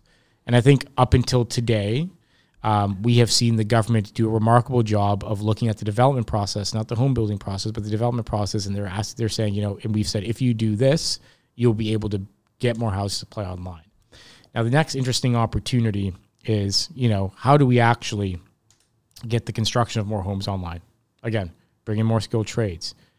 We haven't even talked about interest rates yet, but that's going to play a big role in how you do that, right? So now the association has the ability to do a bit of a pivot and say, okay, now let's look at the actual process of building a home. Let's look at the building code. Let's look at interest rates. Let's look at labor. Yeah. What does the government need to do to build that uh, that build that home? And for me, that's what's interesting about the work that we do at the association is that we're we're malleable. Sorry, we're agile. Um, we have a significant amount of influence with government. Um, we have an opportunity to talk to people in the industry, whether you are one of the big developers who has their headquarters in Vaughan, or whether you're one of the GCs that work out of Oakville. Like like we do our best to try to incorporate all that feedback in a way that um, provides timely advice to government. Um, and that is all to say, you know, if there's something that we need to be focusing on as an industry, there's that opportunity to influence how we approach government on that area of focus. So before we leave, I mean, you, you gave my email address off at the top of the call. Um, it's lbucci at ohba.ca. We're currently going through the process of how we're going to define our next set of advocacy initiatives because a lot of it since I came on since I came into the job in May to today has been focusing on the development process. So, you know, is it time for us to focus on, you know, now the actual construction of the new home? Perhaps. So that's something I'd be interested to hear your members on from your mem- from your listeners rather, um, and that's something that motivates me to come into work every day because, you know, we can't take an approach with government where our voice isn't heard, and my job to my members um, is to make sure that they have an avenue to make their voice heard to government. Are they hearing? they are open to the conversation. Um, we have had a government that has been more cooperative than any government we've seen in the past decade and a half. Um, and we have a government that's very active in engaging with our stakeholders on issues that are important to our industry.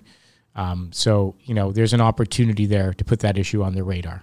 And I know, I know both, you know, the Minister of Labor and the Minister of Municipal Affairs and Housing um, are very keen to try to work with the industry to get that right solution in place or a workable solution in place because there's never a right solution when it comes to, to government No, of course, a workable. I agree with you on that. So, I mean, how long have you guys been around now, the organization? The OHBA? Yeah. Oh, gosh. This is not part of the test when you take the job or you put your hand up and you swear? Um, the No? association has been uh, inv- like I just had dinner with a, pr- a person who was president in the 1960s. Oh, wow. So we've been around as a an association for quite some time. My understanding is we actually professionalized our services, I think, in the 1980s. So for about 30, 40 years or so. I'm actually the only. I'm the third CEO of the of the OHBA. So it's not that. Uh, So you're going to be there for a while. I'm going to be here as long as my board wants to keep me employed. Okay. Yeah. And then what are you guys doing regarding the labor shortage? Is there any I think- communication? I think we need to really start tapping into the um, to membership to find out what our next steps are. Like I said, we're in the process of redefining what our, our next advocacy path is. Um, we need to engage our membership to understand the challenges that they're facing with labor. Like like the one thing that I think we haven't touched on with labor, and I think the one benefit, the one benefit there's there, there, there's a very tough market out there, but in the GTA, you know, there's a shortage of labor, but when laborers come into this country, they want to live and work in the GTA. Imagine if you were a GC in Sudbury or Thunder Bay, where they're just not getting the immigration numbers to supplement that shortfall, yeah. right? Like that's another layer to this problem that, as an They're getting the have to focus on. farmers. They're getting. You want to talk about probably illegal building and and and you know people who are not certified going in and doing the job like that is a Because nobody's issue. watching? Well, because there's no there's no one there. There's no one there, and if you're a GC in Sudbury, um, and you know you're putting out a competitive price point because there's maybe for every one GC for every uh, one GC in Sudbury, there's probably three GCs in the GTA. Yeah, of course. Right? Yeah. That that price point becomes a little bit more uncompetitive. So you open up the market to these this underground economy. And I know our chair, Luis Gordo, who's from Sudbury, has identified this as a major issue that he wants to tackle. Right? Like how do you stop the the the facilitation of illegal trades in areas outside of the GTA that are suffering from um, not only low migration but but but low kind of uh, uptake in the skilled trades industry. And that's something he's act- act- actively talking to the government with on a daily basis. But we need more information from our membership to understand what the problem is so that we can put forward a pretty workable solution with government. So, Luca, why don't we get more people that are from construction in politics? Because, I mean, when I looked up, I mean, Monte's got the only kind of construction experience, and that would be working in a home hardware and co owning a home hardware eventually for 17 years, right? Mm-hmm. But Steve Clark doesn't have any at all. Um, so I just, I, I get it. I, what I'm trying to say is that I'd love to see less suits and more workwear Right. in politics. I don't know if there's contractors, tradespeople out there that want to be handling that because, like you said, it's, you're a glutton for punishment kind of thing. Yeah, and and you know the wonderful thing about our system is that anybody who wants to put their name forward to run on the ballot can. Can. Um, so I, I think that's more of a question for the industry than it is for someone who studied politics. I mean, I have my um, my assumptions. I think it has to do with the level of compensation and the amount of work that you put into into the job in politics. I also think that there's an element of public scrutiny there that I think a lot of people in our industry would prefer to avoid. Um, but you know, at the end of the day, the opportunity is there for anybody who wants to get involved. They just have to step up. I got a bunch more, but I feel like you're you're getting itchy to get out of here. No, no, no, not at all. Okay, Not all at all. right. So now that I don't know then it's Not fine. It's all good. All right. I might So- have to. I might have to ask you for for a bathroom break. Oh, you want to take a little bathroom? Do you want Um, to take a bathroom break and we can come back? Yeah, let's take. Uh, maybe we can take five, just because I've drank a lot of water and coffee, and I haven't had a chance to Take a little break. Yeah. Okay. So we'll cut it for now. That's fine. Okay. All right. Thanks, man. Thank you. I do. I know. I, I appreciate your time, honestly, and I'm not no, was. thank uh, I, I'm not here to pick a fights. I don't pick a fight anybody. No, it's all good. on- it's just I, I want to just debate and just. I want everybody else to listen to it, and, and Sure. then they can come up and, and they'll probably email you and they'll probably reach out to you and talk Great. to you and ask you questions. And then and I'm I, like very respectful that you actually are even offering that. Like Oh, I'm, yeah. I'm still surprised by that. Yeah, right? no, I mean it's it's it's it's the only way you're going to get information to become better, right? I want to, and I know that I, I actually was funny enough on the weekend. Uh, I've been chatting with Monte on DMs and reaching out, and then at Good. first they said, uh, "Sure, you know, well, uh, Harry will get a hold of you, uh, Harry Godfrey, right?" Yep. And never did. And then I tried to follow up, try to follow up, and then last night I just said, "Hey, you're gonna come on the show? What's the story here?" Right. And then he responded right away, and I was like, "Okay, Sunday night, I'm surprised." And he responded, and then he gave me Harry's email, and I emailed him. So I'd love to get him on the show because we definitely got to talk about this stuff, right? Mm-hmm. Labor, I think, is the biggest thing. I think honestly, if you have a voice and you're speaking to the government, as much as you're saying 1.5 homes, 1.5 labor. Yep. It's almost the same conversation. Yep. One cannot be done without the other. We need the labor, right? And I think that there's a, a huge disconnect. I've mentioned it before the OYAP. There's private trade schools mm-hmm. that charge 10 grand for three months for training a kid to come on a job site that knows nothing. And then they've got to start from scratch at that point. But this is a kid that's 18 years old or whatever, and they go in there and they, mom and dad, this is what I'm going to do. Three months, and I come out, I'm electrician, plumber, home rent, or whatever. We need more. I keep going trades, so it's just like, how can we get these kids into this industry? I don't understand how we. The only thing I can think of is if they. I had a lot of people follow me in the very beginning regarding social media because I was building cool things. Mm-hmm. Like I mean, I built this studio, so everyone's like, "This is this is what you would do, Manny." Right? So I come up with interesting ideas, and a lot of people reached out to me because they wanted to get on my job site to shadow me, to learn, to understand how my thought process is. Right. That's why I was suggesting, yeah, but I can't do that if I've got a shadow and then I still have to run a business. I need to be compensated somehow to do that. But I know there's thousands of contractors out there that would be willing to do that. But you've already mentioned that's an uphill. It's an in- it's a different and like you said earlier, you guys are trying to get government away as much as possible from this, so then we can make this happen. Mm-hmm. But I still ask the question: How do we get more laborers out of than the immigrant process, or how do we get kids of today that are stuck on their phones and they they are being told that they can be the next influencer or what mm-hmm. have you? Right? Mm-hmm. Any thoughts? It's a good question. How do we make construction cool for the kids well, that's today? that's that's it, and I think you have to to combat the or or, or, do away with the perception that um, trades and construction is a less than yes, industry. yes. Um, First of all, it's always been expressed as a career and never as a job on this show. that's a, career- absolutely Always, one hundred percent because it is a career. it is a career.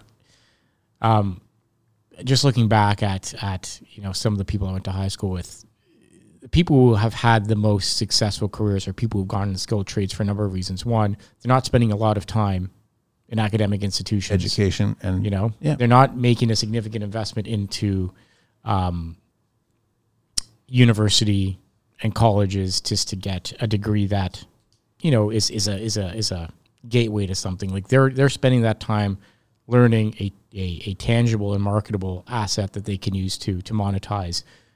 You know, well beyond or, or a lot earlier than a lot of their colleagues who are going down the college university path. Um, and then, particularly markets right now, you can start demanding perhaps a little bit more of a, of a price point than you would have previously. So there there there is an element of um, financial sustainability uh, to um, skilled trades that I think we need to put out there a bit more. Um, and I think schools, particularly at the high school and and you know elementary school level or the public school system, has to do a better job of articulating that. You know, sometimes you're better suited to pick up a hammer or a wrench and, and start building. How do we And get that it? doesn't How do we get it back in schools? that's a lot of guys have expressed listen it has to get back into high schools when the last 30 40 years has been removed from Well, high schools Let's look at what, what you do when you look for advice at high schools, right? You go to a guidance counselor. How many people are in guidance counselor departments that have a skilled trade? Zero. yeah, I, I, I would. not- I, I shouldn't say zero. I'd no probably but say close to zero. yeah exactly i Right? agree So how with could you how can you how can you adequately market this as a career when the person who's trying to talk to you about it went through the conventional education system, teachers college, and is there earning a teacher salary, right? Like step one, you know, maybe get more tradespeople in the guidance counselors' offices. Um, you know, step two, just make it cool. You know, like like I remember I took a shop class this is going back many years ago. I took a shop class um, when I was in university, and it was very limiting. It really didn't give you an exposure to all the. Different it didn't give you an trades. opportunity That's right. I look at a lot of kids that are potentially furniture makers, and I see little shops all over Toronto or even in, in, in Hamilton that people are making one offs and Yeah. customs, and they're designing all that stuff. And that's that's a kid with skills with woodworking and pulling off certain things, has probably even welding skills and woodworking skills and upholstery skills, all kinds of skills like that. That's stuff that's not being taught in high schools right now. I agree, and I don't even think it's being taught from like even just a theoretical perspective, let alone a practical perspective. No, that's not. So, you know, you have this education system that's been set up over the past 20 or 30 years that tells you that university is the beacon of all education. Like, listen, I, I've been to university for a long time, and I can tell you, even though it, it has done a lot to help me, you know, read and write and comprehend, um, my career has not been based off of the degree I got. My career has been based off of the work that I did outside of university and the hustle I did outside of university to establish it. Um, and I think we just need to change the mindset of students that like there are there are three different post secondary education paths. There's university, there's college, there's the skilled trades. Each one of them has a benefit, right? It's it's what is that benefit that is really being applied to your circumstance, and you know if you want to have a sustainable career where you can make good money and you want to kind of have an active, um, you want to work in an active environment, maybe skilled trades is where you need to go. Um, university is not going to do anything for you. University is that place where you go and read for four years and you know maybe think. But if you're a doer and not a thinker, you don't even have like maybe college isn't even right for you. Just get get into the market, start doing Yeah. right. That's a message that's not being taught in schools right now. Who's responsible for that? Gosh, that's as, as big of a question as how do we get more homes online, right? Like, Does that not?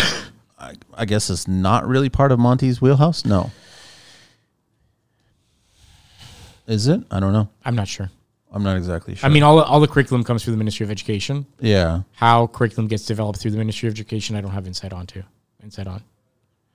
But then there's this whole other technical component to trades too. Like there, there's, you know, a lot of ways trades are being digitized that could make it appealing to people who like to work off their computers, right? Um, but there's there's a whole world of opportunity there that I just is I don't think is being communicated properly to uh, But that's coming from the education process, Yeah. and that's coming from it down to the teachers, to the guidance counselors, and everything Yeah. like that, right? Yeah. Maybe creating more opportunities for tradespeople to get in and educate people at the elementary and secondary school level. Do you think that we would get more kids wanting to get into industry if the the actual your salary, your rate was higher? I don't think you would. I, I think people right now are going through the education system and saying to themselves, what's going to give me sustainability? Right? Longevity. Longevity. Yeah. I don't know how much people are going to define sustainability and longevity with respect to price differently or with respect to compensation differently. I mean, there are people who want to work hard and make a lot of money and they sustain themselves through filling their bank accounts. There are people who just want to be able to provide for them and their family and spend as much time as they can in a work in a position of work life balance. So, what I think the responsibility that you have um, to people looking into the trades is just helping them understand what kind of life you can have and the fact that like it really is It's a life you could provide. it's a life that you can provide, but it, it really is, you know, not a typical nine to five. The more you work, the more you can earn. Um, the more you earn, the more flexible you're going to be in how you work. Um, and I think that's probably something that would resonate really well with an emerging demographic who is not conditioned to be as uh, set. Um, I don't want to use control, but like isn't conditioned to kind of think like that nine to five No. Workday that you know you and I were kind of conditioned to think when we're coming through the public No. school system. I used to joke all the time saying there's two sixes in a day. Yeah, They just never were aware of the first one. that's right. That's all. That's right. Let's just say by miracle of chance or whatever, we hit that 1.5 10 years down the line. Mm-hmm. What would be next? Oh gosh, if I could tell, listen, if I knew the answer to that question, I can probably make a million dollars consulting. um, uh, what what could be next? There's always going to be an opportunity um, to build, whether it's homes, whether it's commercial space. You know, there's or, or spaces like we're in today. Um, there's always going to be an opportunity to build, and there's always going to be this this this natural kind of push and pull factor with government. You know, governments that are a bit more environmentally focused are always going to push development off to the corner. Governments that are a bit more development focused are going to pull them back in. Um, Ten years from now, where we're going to be, I don't know. Um, I think what we're going through right now with this housing crisis is probably putting a lot of decision makers in the mindset that they have to be a bit more building focused Yeah. um, which is good for our industry because then we can start having conversations around you know the skilled trades and the value of the skilled trades and how we bring them online. But you know, there's always going to be this tension between how much do we build and what is the right kind of balance of building to fulfill the needs of the present day. Um, and I, I don't know what that question is going to look like 10 years from now, um, even if we do build 1.5 million homes. Um, but I do think there's always going to be a demand to build things better, to build things more quickly, because that's how you achieve, you know, that's how you take advantage of competition in this market. That's how you attract businesses into this into this province. You know, that's how you build a a credible and well resourced labor force. So Do you have some insight, Luca, into um, why Ford removed the green incentives for battery charging in the home? I don't. No. I'm gonna have to look into that one. Okay, I'm just he got rid of it. Yeah. So we, we we it was a conversation that came up, and I think I was speaking to a general contractor, and they said, yeah, if you get uh, battery charger and you buy a ba- electric vehicle EV, uh, government covers fifty percent of the actual cost of the unit, fifty percent of the labor. Mm-hmm. So a lot of people were doing it, but then he got rid of that. So it's part of the green initiatives that Yeah. went away. Was that this bill or was this in a previous? No, not bill? this bill, in a previous bill. Oh, that was because uh, that was there first. It was introduced, and all of a sudden, I started a lot. Of, I, I paid attention to a lot of Sparkies were installing them, and I was like, "Great, they're installing them. Clients are asking for it. They're they're running the, the the 240, what have you, and getting it all ready." But then all of a sudden, now the client has to pay the full ticket. That's right. They're not interested in paying the full ticket, so then they just said, "Forget it. We're not going to do it now." right. I, I'm not too sure. I don't have any insight on that one. Okay. I wish I did, but I can't hypothesize what the government's mindset was then. all right. I mean, I think we're good. I don't Great. know unless you want to share some more. I mean, I could keep on drilling you about a bunch of other stuff. I mean, uh, this was a great conversation. this is a great conversation. This was perhaps one of the more, uh, the more. Uh, I hate using the term "more fun" because it's just bad English, but it's. Uh, it was one of the more interesting. what are you normally used to? I don't know what you're normally used to. Oh, not uh, like like five six minute segments on like radio and TV, and uh, this was like I was sitting down with one of my members over a board meeting and having a great conversation. That's generally the construction life. That's how know. it works, right? great. For whatever great. reason, in my early career, I was asked to guest speak at um, uh, the the HVAC conference or Yeah. something like that. I explained to them I'm not an HVAC person. I, like, I don't know anything about that. And they said, "Man, your presentation was amazing. It was better than the guy from last year who was doing fracking."